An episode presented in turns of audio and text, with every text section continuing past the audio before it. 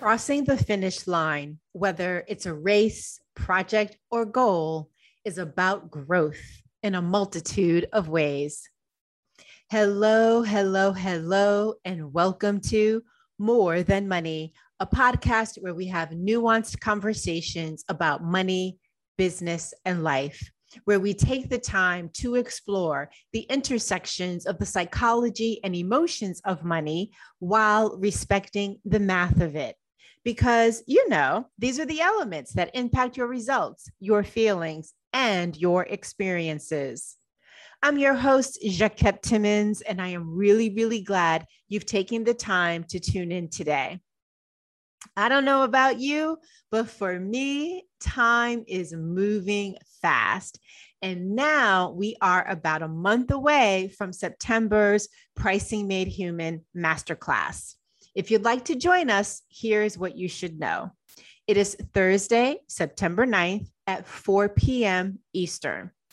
And you'll really want to join us if, when I ask the question, What are you looking for your prices to do for you? you aren't too sure. Because we tackle pricing from three sides the financial, the emotional, and the personal we can help you discern if you are looking for your prices to increase your numbers, whether you're looking at that in terms of more sales, more profit, more clients, customers, or prospects. Or maybe you're looking for your prices to provide a feeling. For example, amplify your confidence, be a source of satisfaction, a conduit for success, or provide more stability. Or maybe you're seeking a combination of both.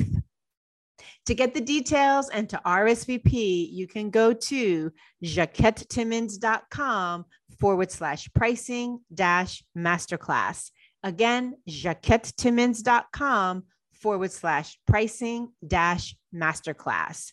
Now, on to today's show. I didn't watch any of the Olympics in real time, but I've enjoyed watching the recaps, especially of track and field, and how awesome Allyson Felix, the winner of 11 Olympic medals. Like, how cool for her. And as you might imagine, one of the reasons why that is just so near and dear to my heart is because I am an avid outdoor runner obviously amateur, but yet, you know, last year I ran 800 miles and year to date I've run over 500. So I'm on track to match or maybe even exceed what I achieved for last year. So, yay for me.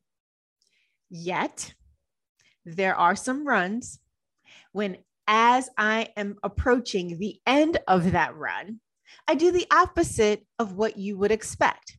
I do the opposite of what folks like Allyson do. So instead of speeding up and sprinting to the end so that I can finish strong, I slow down.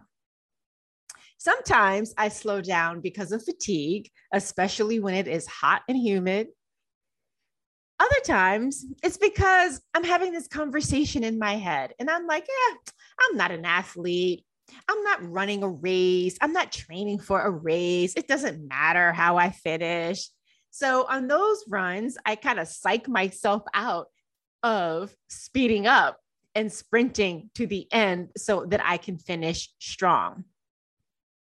As you can probably tell, I'm setting you up. I'm using running to make a larger point because reaching the finish line when it comes to running is no different than reaching the finish line when it comes to a project or a goal. So, are you nearing the end of a project or goal? As you hear this question, what are you thinking about? What are you noticing? Are you picking up the pace to cross that finish line? Or are you doing like I sometimes do when it comes to running, slowing down. If you said the latter, you are not alone because this is oddly typical. And here are two common reasons. The first I've already alluded to, and that is fatigue. You and I, we tend to start projects and and you know start making some effort toward a goal with a great deal of energy and enthusiasm at the very beginning.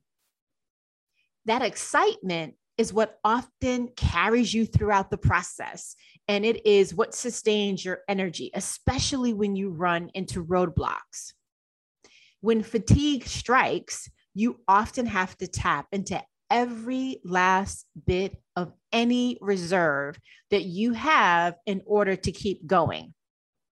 This is part physical, as with running, and it is also part mental and mindset.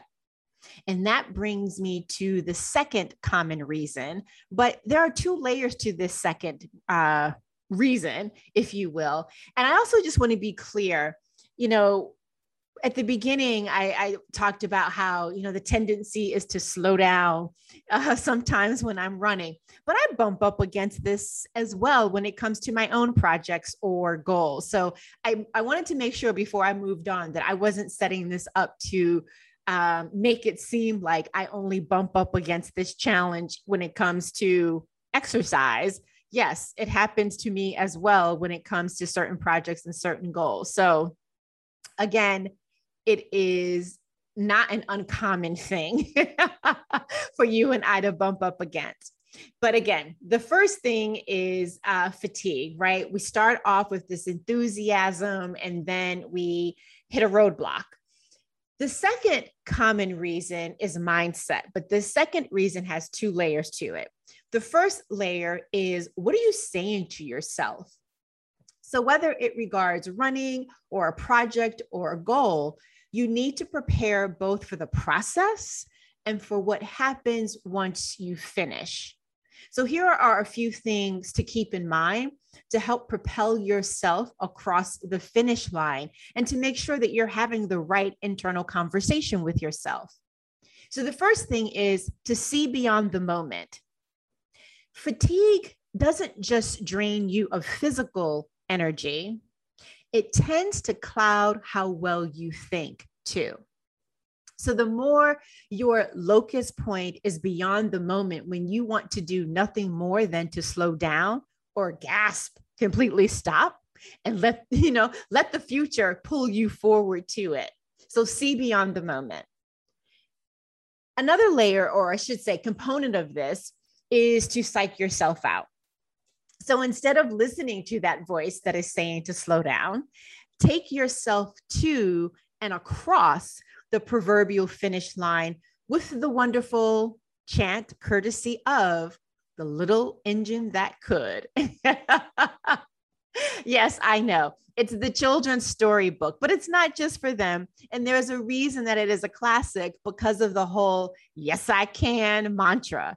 So psych yourself out by saying, yes, I can. Another thing is to remember why did you start this project or why did you make this goal or make a commitment to this goal in the first place? Yet another is to remember that all effort, the effort that got you here to this point, remember that because you don't want to squander all of that effort and energy. And then when you do indeed cross that finish line, you finish that project, you complete and achieve that goal, remember to give yourself credit and to say, well done. I'm laughing because all of that pertains to how do you, you know, respond to the self talk. So uh, that's the mindset part in terms of self talk. But there's something else that we need to think about too that also has to do with mindset, but this has to do with self confidence. If you find yourself slowing down right when picking up the pace might behoove you, you may also need to confront an uncomfortable question. And that is Is this due to self sabotage? In other words, are you afraid of success? Are you afraid of leaving the confines of your current comfort zone? Sure, when you commit to a project or a goal, you may not say, this is a part of my identity. But the truth is, it is. Any goal that you set for yourself, any project that you make a commitment to, that does indeed become a part of your identity because it is meaningful to you. And therefore, it is definitely connected to some aspect of how you see or want to see yourself. Plus, it's likely going to be the thing that's going to push you beyond your current comfort level. That's why the way I see it, crossing the finish line is about growth in a multitude of ways. Yes, the desire to want to slow down the closer you get to the finish line is odd, but ironically, this usually happens because you are approaching the finish line. It's both weird and natural, just like a lot of things with us humans. So, in case you need it, here is a friendly reminder to keep going and cross that finish line. And not to be too on the nose or corny with this example, be like the Olympian who actually runs past the finish line full speed ahead. Well, that is it for today's episode. Thank you so much for listening all the way until the end. Again, if you want to join us in September and work on your pricing, please go to jacquettetimmons.com forward slash pricing dash masterclass to learn more and to RSVP. If you'd like to show appreciation for this podcast or maybe this episode, please share it so that we can reach more people. And if you would like to buy me a coffee, here's how you can do that. Go to buymeacoffee.com forward slash Jacquette, buymeacoffee.com forward slash Jacquette. Again, tremendous thanks for tuning into today's episode. I'll be back next week, and I hope you will too. And until next time, remember, it's about more than money.